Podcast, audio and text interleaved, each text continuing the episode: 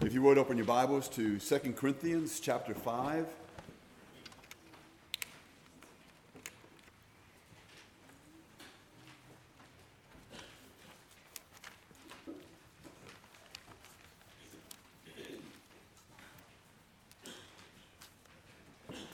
Let's pray.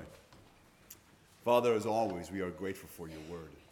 We pray, Lord, that you would continue to speak to us, that you would shape our hearts and shape our minds and our lives by your word. We thank you, Father, for your spirit which indwells all of your people.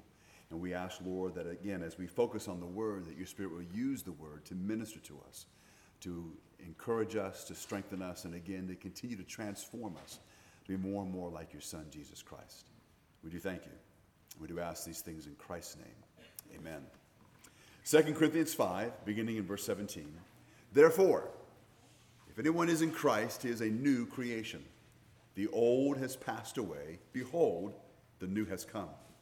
All this is from God, who through Christ reconciled us to himself and gave us the ministry of reconciliation.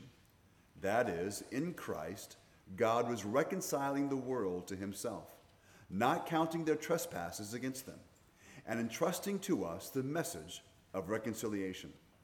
Therefore, we are ambassadors for Christ God making his appeal through us. We implore you on behalf of Christ, be reconciled to God. For our sake, he made him to be sin who knew no sin, that in him we might become the righteousness of God. So, again, in verse 17, when he says, therefore, and I think the New American Standard and some of the others have now, therefore, again, what he's doing here is, is he is continuing to develop the same thought that he has begun with earlier. That is basically the redemptive work that Christ has done to help and transform men. And again, it's from God.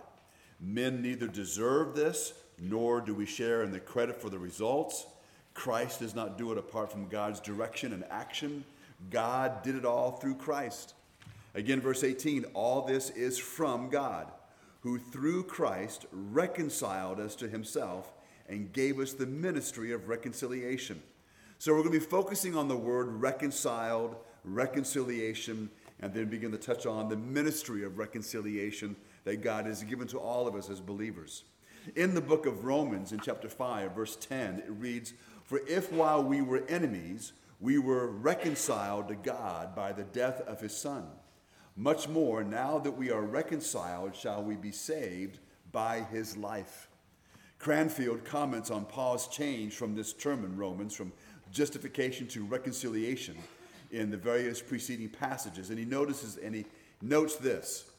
He says, Justification is a judicial term that's used in the law courts. A judge may acquit an accused person without ever entering into any personal relationship with the him or her. He just announces the verdict not guilty. The accused hardly expects to be invited over for dinner by the judge and probably hopes that he will never see him again.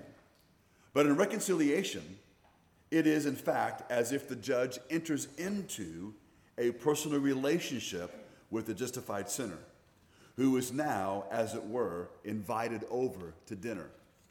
So again, we get that very personal application understanding of salvation that yes, that God has justified us, He has declared us not guilty. Remember, it is not that we are innocent because we are guilty of sinning and rebelling against God, but the penalty has been paid through Christ. It's, it's been paid in full. So we are then declared to be justified. We have been made just in that sense in the eyes of God. But again, as he mentioned here in this definition, it's not just this cold legal transaction that takes place. You are now justified, go live your life the way you want. It's very different. The idea really is now all this is done so we can be reconciled to him. He wants to have this relationship. He wants to have us over for dinner. It, it, all illustrations probably break down, but if you are a if you were a judge and your son or your daughter comes before you, want to say that it's a traffic violation and there's some huge fine. And so you, you know, you, they're, they're guilty. And then basically as a judge, you kind of pause the uh, proceedings, you get down off the bench, you take off your robe, you then go to the cashier, you pay the entire fine, then you come back, put on your judicial robes again, get back to the front, and then you declare that the individual now can go free because they've been justified. We would expect you then afterwards to say, Oh, by the way, son, are you coming over for dinner? Because there's that relationship. Now, that would be expected because that's his son. But if it's a stranger, why would he do that? And then if you begin to understand the seriousness of our sin, the idea that we have knowingly rebelled against God, that there is this, really, there is this hatred. And that as God justifies us, He now wants us over for, for dinner. He wants to have this relationship with us. And remember that in, in what we would call biblical times, it was a big deal to have someone over for dinner. It wasn't like now you just might meet somebody and say, Oh, I'd just like to get to know you better, come over for dinner. You know, this was where there was a, a welcoming and almost a display that you and this individual were kind of on the same page. That there was an intimacy that is there, a full fledged friendship that was there. Remember that uh, in all of this, as we read through this, that God reconciled us to himself. So, as one said, it is this man is reconciled to God, God is not reconciled to man. Now, that is an important distinction because in the world in which we live in, even though many understands, many people understand the importance of words, you'll find that when it comes to religious sayings, especially Christianity, you'll find normally those who are not believers very willy nilly just kind of throwing out phrases and saying things that this is what Christianity says or this is what Christianity represents. And either they're doing it in ignorance or they are purposely trying to change the message. And there's this idea that basically God needs to be reconciled to us. They may not use the word that he needs to be, but what's at times implied is, oh, yeah, well, I'm reconciled to God and he's reconciled to me, as if God had somehow offended us and needed to be reconciled to us. Remember that there are those who do believe, they've been influenced by secular thought, that God's idea of, of judging those who have sinned and punishing those who have sinned is, is almost viewed as being an adolescent idea that, that only the immature think that way and that somehow God either is or should be above that. And so if we are proclaiming God or displaying God to be like that, you know, there needs to be kind of a repentance among Christians for pushing that idea or a concept in the world. And that really is, it's a two way street. We're always happier to share the blame. And if we can share the blame with God, even the better. Makes us feel maybe a little better about ourselves. You know, well, you know, I'm, I'm going to meet God halfway. Is this somehow you've done something spectacular? Remember, there's, there's no meeting God halfway. That is an impossibility. You know, the overused illustration is still true. No matter how great of a swimmer you are, you can leave California, dive into the ocean to swim to Hawaii. You're not going to make it no matter how well you swim, even if you could set a world record and swim 200 miles on your own, you've got thousands to go. You're not going to make it. There's, there's no meeting halfway. And so, what God has done for us is He has reconciled us to Himself, and He has done it by Himself. The word reconciliation is important because the word reconciliation assumes something. Reconciliation assumes that a relationship has been ruptured. In other words, that's why there needs to be a reconciliation. There's been an alienation, there's been disaffection. People talk about wanting to be reconciled with their parents or wanting to be reconciled with maybe their children. That's because something has ruptured that relationship. And we know that's what the Christian message is about. Is the relationship that man had with God in the garden before the fall was one of fellowship.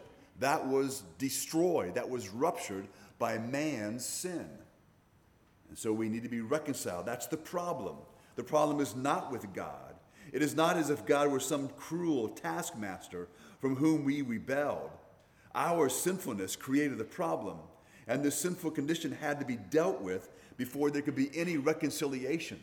So remember that even reconcilia- reconciliation for the believer, what we understand, this was not just God then one day waking up and saying, you know what? I've held a grudge long enough. It was such a long time ago. It's all right. he can't do that because he's just. He is perfectly just. We really do have a hard time grasping that. But when you begin to boil it down to certain kinds of crimes that most individuals would say are egregious, and you cannot just look the other way, even if it was years ago. We normally think of crimes against children. No judge ever says to an individual who, let's say, abused kids in a preschool 30 years ago, no judge would ever say, you know, I mean, it's been 30 years. All those kids have grown up. I mean, what have they had to deal with? They've dealt with. So, yeah, just let the guy go. That judge would have to hire protection 24 hours a day, and his job would be in jeopardy in some way because almost everyone, maybe everyone, would be on board with the idea that that was wrong. So we have to think in terms then of our sin against God as being egregious in that sense. So that we're not saying that we are all pedophiles, but what we are saying is, is that our sin is of such a serious nature. It is equal to that by degree. And so, therefore, reconciliation is the only way. And of course, God has done that for us. Reconciliation, again, is not something that man does, it is something that we receive. It is not what we accomplish, it is what we embrace. Reconciliation does not happen when a man decides to stop rejecting God and when God decides to stop rejecting man. It is a divine provision by which God's holy displeasure against alienated sinners is appeased. His hostility against them is removed, and a harmonious relationship between him and them is established. Reconciliation occurs because God was graciously willing to design a way to have the sins of those who are his removed from them as far as the east is from the west. That's why we continue to believe and to declare that this is the most important message that is out there. We don't always sense this, I think, but we do need to think on this and recognize that it is. Remember that this life is not all there is. Life really does continue for all of eternity. This message, believing this message, determines where we are going to be for all of eternity. In case you are unsure, that's a really long time. And, that, and that's really going to take place. And so that, that makes it the most important message. We all are aware of this idea that you can't take your riches with you and, you know, when you die and all of that, uh, because, and it has no effect, in a sense, on the afterlife. But this does. This is the singular thing. And God, as it says here, has given to you and I this ministry even though Paul is speaking of himself, maybe of, his, of the other apostles, it is implied here that this is what every single believer has been called to. God has given to you and I this ministry. it, it is a, it, it's, it's not a ministry to help, to help people do better so they can be reconciled. It is a ministry where we deliver and explain this message to others. It is a gift, it is a stewardship or a responsibility that we have. So we would say then, uh, and we do say this as believers, that when you have children as a, as a believer, it is your responsibility to teach your children about and to teach them the gospel of Jesus Christ. You have a responsibility for that. For those that you know, your friends, you have a responsibility to God for them to give them this message. It is a ministry that we all share in together and individually when we talk about how we get along with each other. A large part of that is not only that God has commanded that, but that goes a long way in lending credibility to what? The message. So that the mess- so that the ministry of reconciliation can go forward. We want to remove any obstacles that are in the way. The word ministry is where the word uh, where we get uh, uh, is the word di- diakonia, it means the rendering or assistance or help by performing certain duties. It's, of, it's usually of a humble or menial nature. It includes mundane activities such as waiting on tables or caring for household needs, activities without apparent dignity. That's the word that's used for ministry of reconciliation. Since the service that's associated with that word necessarily involved dependence, submission, and constraints of time and freedom. Because you think about it, we, we do this ministry because we are dependent upon God. We have submitted to God and His Word, and it, cons- it puts constraints on the way we use our time. In other words, it, it doesn't mean that we are enslaved every moment of the day, but we, we must look at our time and understand the way that we use our time in light of this ministry. This is not something we can just kind of put in the back of our mind and just forget about it for a while. It must always be really presently in, in the front of our mind. We must always be conscious of this. Being conscious of this all the time is not a heavy burden. It is not just one more thing I have to think about. It's not that. It's, it's kind of like this. If you are married, that's always something about you that you, wherever you go, that's, that's how you think. Because you're married. No matter what decisions come your way, you're married. You make decisions based on the fact that you're married. How is it going to affect your partner? Should I even ask my other partner, you know, my partners? all those things kind of go into that. The way you respond to situations should be determined by the fact that you are married. And so it's not another thing you have to think about. It's just you just kind of you you absorb it. It's a part of who you are. And we're able to do that as human beings. Clearly, as a Christian, this is one of those things. We, we are absorbed into this Christianity thing. I am reconciled to God. I am adopted by Him into His family. I am a Christian. Again, that is my identity. So wherever I go, I, I carry that with me. I, was, uh, I went to an FBI class once on gangs when I was a chaplain uh, at the jail and read several books on gangs, uh, both secular and Christian uh, trying to dissect, you know, why people get into gangs and all the various aspects of it. And there's some, there's some pretty large gangs throughout our country. Uh, the largest gang, I do believe, still is in Chicago, uh, that has anywhere from 50 to 70,000 members. It's a large gang. Um, but when it comes to that, many times when, it, maybe always, when, when a teenager, because it's usually teenagers, sometimes younger, when they join a gang, you know, they begin to act differently and they even wear different clothes. It may just be the color of the gang. But wherever they go now, that's what they wear. Why? Because they're a member of the gang. They're going to act in a certain way. They're going to associate with certain people. There are certain people they're not going to associate with. Why? Because that's not their identity any longer. Their identity now has been shaped by the gang.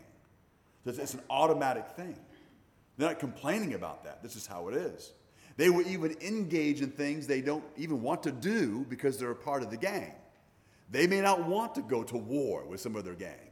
They may not want to show up at a certain place at a certain time because there's going to be a big fight. They don't want to do that, but you're part of the gang. You're loyal to the gang. This is how it is. So, this idea then with, with the family of God is this is our identity, and it is to be all consuming. And so, again, this ministry that's been given to us is one that's not only important, but we need to recognize, I guess you would say, in a sense, the restraints that are put on us and what is required. Now, in the society that Paul is writing to, this Greek society, pagan Greeks regarded this kind of service, this kind of ministry, as degrading and dishonorable. Service for the public good was honored, but voluntarily giving of yourself in service of your fellow man was alien to Greek thought. This is what they said their highest goal was. The highest goal before a man was the development of his own personality. Sounds pretty familiar, strikingly familiar, because we live in a culture that is focused on what? Self actualization, self fulfillment. We find very little value in serving others unless it helps your self actualization, unless it helps your self fulfillment. You, you, will, you may begin to engage in serving others if it, makes, if it builds your reputation, if it makes you, uh, may, maybe it'll bring a greater dollar value to your salary, to what you can get because more people like you. Everything you do is calculated. We know that about politicians, we know that about many celebrities, that what they do, it's calculated. Maybe that's why they try so hard to tell us that they're, when they're working for charity, it really is from the bottom of their heart. You know, and that's why we need to save the fire ant or whatever happens to be. You know, they're trying to convince us this is the thing. All right, but, all, but, but that's, that's the idea here. And so you, you hear that repeated in different ways. People, you know, individuals who are teaching in schools from the time that you have your kid in kindergarten on up, you know, the teachers at times talk about helping individuals find themselves, find the real them. You know, now when you get kindergartners, they're not lost. They know who they are. You know, you have to teach them to lose themselves. You know, because most little kids, they identify themselves with their family. There's mom and dad, and, and they know where they belong, and they're pretty secure. Uh, and, but, but, you know, this is going on in our society. And you look at the self help section uh, of most bookstores, or maybe you go on Amazon and cruise their self help titles. The bottom line is there's a ton of titles all geared towards this idea. And there are even those who have made a, a business out of this when it comes to giving what we might call religious or Christian lectures. There's just another way of talking about self actualization. And you hear both those who say they're believers and even non believers trying to use the person of Christ as being the, a great instrument in helping an individual self actualize. That Jesus is all about that. That Jesus is all about giving you the freedom to be who you are. Just remember that Jesus is not about being who you are. That's the problem, is who you are. If he allows you to remain as who you are, you die and go to hell, no matter what you're doing. He has come to save us, to redeem us, to purchase us out of the marketplace of sin, because that's where all of us are. But how you're living, that's still the world you're in. And He's come to make us different. He's come to make us like Himself. So, this idea that the world is constantly trying to throw out there that Jesus is, you know, the more loving kind, whatever they happen to be saying, is just deception. And people buy into this. People who may mean well, people who would just rather not fight with others. And you don't have to, you don't have to be contentious to want to stand firm on doctrine. But whether you're contentious or not, as believers, we need to stand on true doctrine, on what the scriptures teach us about who Jesus is, and not allow the world, which is constantly trying to change Jesus into what they want him to be. And so, again, we have the ministry of reconciliation. And the ministry of reconciliation is to give the message that God has given us. We don't alter that message in any way. We do try to find ways to better explain that message, but we're not trying to make the message more palatable to anybody. We are trying to help them to understand it better, maybe how it applies to them more personally, but we're not trying to change it. Remember that as we do all these things, we're doing so because sin has broken the relationship that man has with God. We know that sin severs relationships with others as well. Broken relationships, it's the epidemic of our day. It's been the epidemic for a long time. Sin alienates family members, it separates friends, it divides churches, it destroys marriages. Sin creates mistrust, jealousy, hatred, greed, all of which devastate relationships. Only Christ has the remedy for the disastrous effect of sin on human relationships.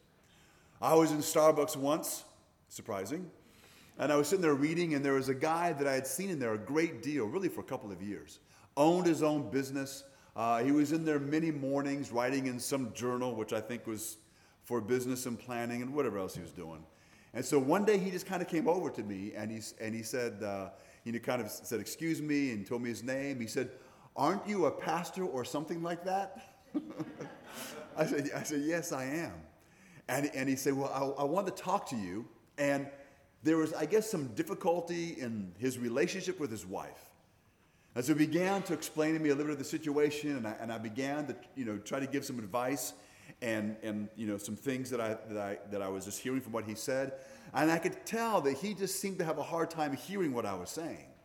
And so I, I stopped short and I said, Look, I said, you have to understand something. I said, I'm coming from a completely different worldview than you are. My view of what a man is to be in a marriage relationship and my view of what a marriage relationship is and my view of what it means to be honest and kind of with it. I said, this is going to be very different from yours. And it's all based on what I believe that the Bible says. And we are to conform every aspect of our life to what the Bible says. So if you don't want to do that, I'm not mad at you, but there's not really a whole lot for us to talk about because that's where I'm coming from. So I'm not going to give you, you know, six things you can do better, uh, you know, to make your wife happy. I said, and based on what you've told me, I could give you a list of six things, but the happiness won't last long because there's some foundational problems which you're not going to see or even agree with what I'm saying. And he says, What would the foundational thing be? I said, Well, do you really want to know? He said, Yeah. I said, Well, from what you've said, it sounds like you have some control issues. I was right. He did not like that. And so, but he was very nice, and we've never spoken again. we say hi when we see each other, but he's, but he's not interested.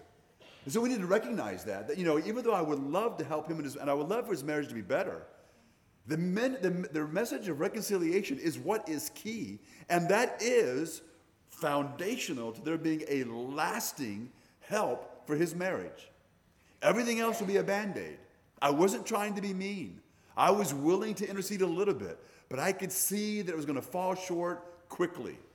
And that really wasn't helpful. And that's not what he wanted. He really, and a lot of people who go into marriage counseling, this is what they want. They want really good, solid advice that helps them come out on top. That's how it is. You know, they may not want, they may be willing to give up a few things, but not everything. And so we need to remember that. So when you have family members, you have friends who are seeking your advice, yes, you want to give them biblical advice. But what you've got to keep in your mind is this if they don't know Christ, that is the need. That's not a narrow minded approach. It is a focused approach, absolutely. It is a focused approach. They're having trouble with their kids. Well, this is not just helping them become, you know, better disciplinarians and more loving. Those are good things. But in the end, they need Christ. And all of us have that ministry. That is not where you give them some advice and say, okay, now you guys, you need some more help, and let me call Bob. And I'm willing to come talk to him. You have that. In fact, in many cases, coming from you would be more effective than coming from me. They know you, they trust you.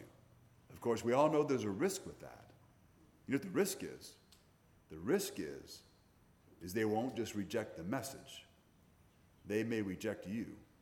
They may not walk off in a storm, but your relationship may, may be damaged a little bit. They're, you're not going to be as close. They're not going to be whatever the case may happen to be. It's just, it's, there's going to be some distance. But that's because of Christ. And we need to expect that. And we need to be willing to take that risk with those that we love. We must. If we don't, then we don't love them. Again, we are his ambassadors. We are to take the message of reconciliation to a broken and divided world. We need to, we need to urge reconciliation first with God, then with each other. That's why when, whenever anyone comes to you for marriage advice, and you know, a lot of people who have a friend come to them, remember the only person you can help is the one you're talking to.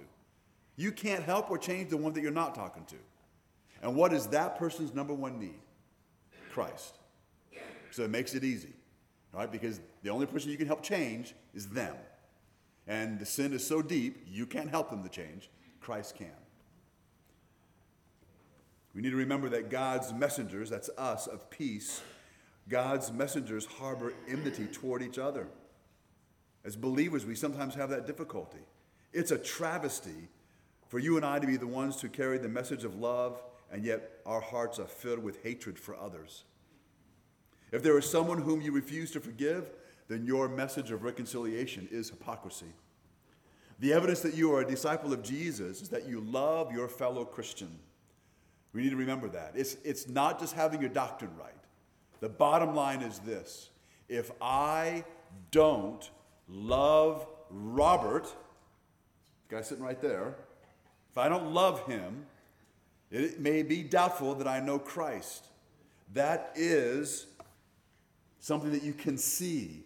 That is a test, if you would, of my genuine conversion to Jesus Christ. It is the evidence that I am the disciple of Jesus. If I don't love Sean, then you have the right to doubt that I truly love Christ.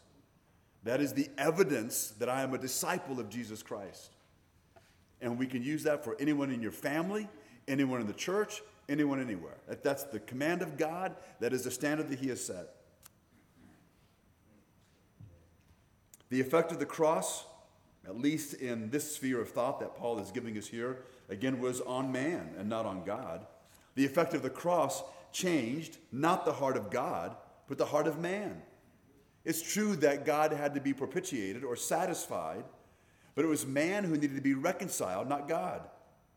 It is, it is against everything that Paul wrote to think of Jesus Christ pacifying an angry God. And that is how sometimes the unbelieving world sees the sacrifice of Jesus. Well, God was angry, and so Jesus died to make him happy. That's not what took place. Or to think somehow that God's wrath was turned into love. When you read 1 John 4 8, where it says that God is love, the verb there is in the present tense, which means God is continually love. There's never a time in eternity that God was not love. So his wrath was not turned to love. God's judgment was not turned to mercy. God judged sin. God is merciful. He is both. All of God's attributes are eternal. All of God's attributes are immutable. It means they don't change. Again, because of something which Jesus did, okay, God's wrath is not turned to sin. God is a wrathful God. He is going to judge sin, but he is also eternally love. Paul shows here that it was man's sin which was turned to penitence, that man's rebellion was turned to surrender, that man's enmity, which was turned to love by the sacrificial love of Christ upon the cross, it cost uh, that cross to make the change in the heart of men. So we need to recognize that all the provisions for this friendly relation between God and the offending man find their initiation and provision in God and are under the, his direction, and it involves an active response on man. Verse 19 says, That is, in Christ, God was reconciling the world to himself, not counting their trespasses against them, and entrusting to us the message of reconciliation. Again, going into the details of what God has done for us. When he reconciled to the world to himself, what did that mean? That meant that he did not count our trespasses against us. That is important. The word trespass that's used there does the expanded definition has to do with a willful sinning, where we are purposely violating the command of God. The Bible does continually make it clear that when we sin, that we always sin willfully, that, and that we are 100% responsible for our sin. Regardless of what psychology says, no matter how you were raised, no matter what trauma you've been through, which may explain why you feel the way that you do about certain things.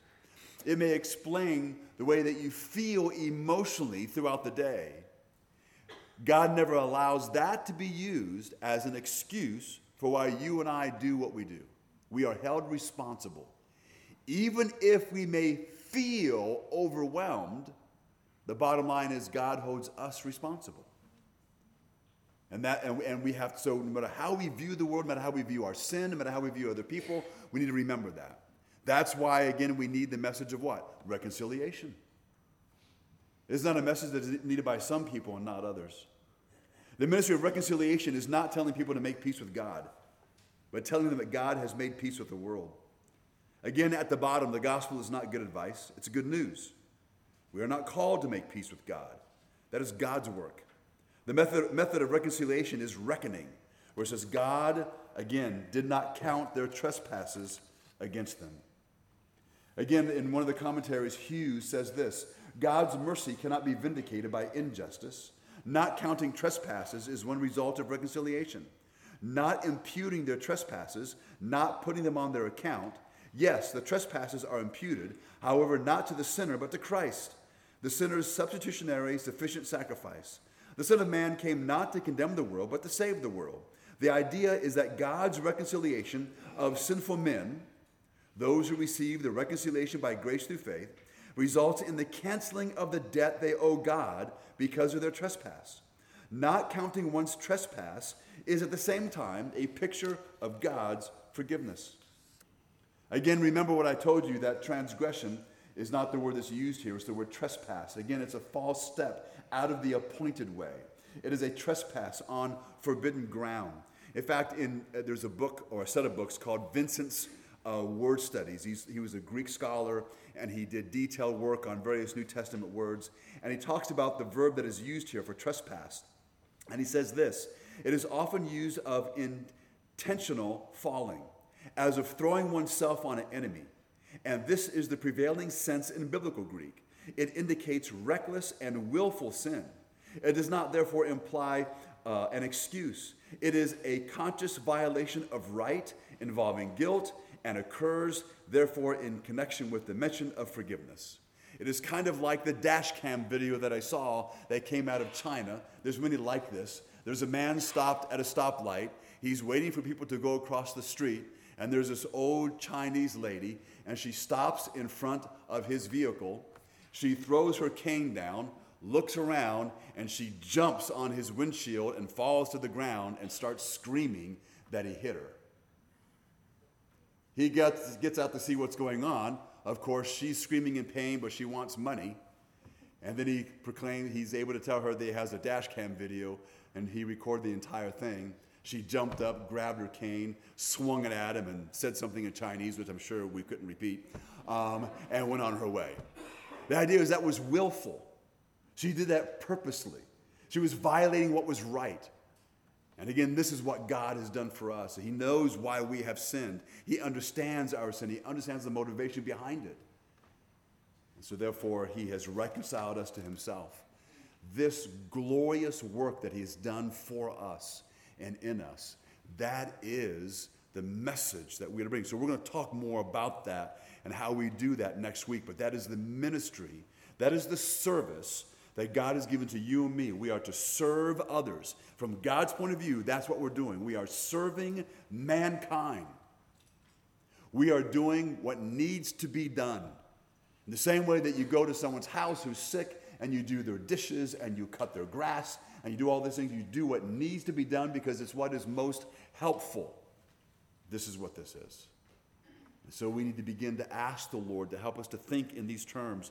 Maybe, in a sense, ask for God to give us a sense of this burden or this responsibility. Not that it weighs you down, but it needs to become a part of your conscious, everyday thinking. That you are the carrier, you are the one, as it said earlier on before, that we have this treasure in earthen vessels. God has given us this great privilege to be the ones who declare this message and this good news to others and it's a responsibility that we must take seriously. And I'll end with this just because I think it's very important. When it comes to your kids and to your grandkids, you have the ministry of reconciliation. If not you, who? Who will love them enough to tell them that? It should be you. I don't know anybody who will love them more than you do. And that should be in the center of our prayers and on the on, on the tip of our tongue when we, when we raise our children and seek to influence our grandchildren. We want them to get that. I want them to see that Papa loves the Lord because the Lord loved Papa first. I want them to see that Papa loves the Lord because God has changed his life and Papa has faith in Christ and Christ alone for salvation. I want them to know that Papa, hopefully, is kind and gracious because God has transformed him that Papa is going to heaven because of what Christ has done. And Papa wants to see them in heaven. Not because they're good, because they cannot be good enough, because they love Jesus. And I want to give them and explain as many times as I have to the gospel of Jesus Christ. What a great gift we can give to those that we love. Let's pray. Father in heaven, we thank you again for your kindness, grace, and love. We thank you, Father, for those who were fulfilling the ministry of reconciliation by sharing with us the gospel, by living out before us the gospel of Jesus Christ. We thank you, Father, for those who did not lose patience, but probably gave us the gospel many times over and sought to find ways to explain the gospel. Father, we pray that as we conclude our worship of you this morning, that we will end thanking you for all that you've done for us, for reconciling us to yourself and ask, Lord, now that you would begin to place upon us a, a conscious understanding of our responsibility to serve others through the ministry of reconciliation, to declare to them the good news of Jesus Christ. We thank you so much, Father, for your graciousness in our lives. And we do ask these things in Christ's name. Amen.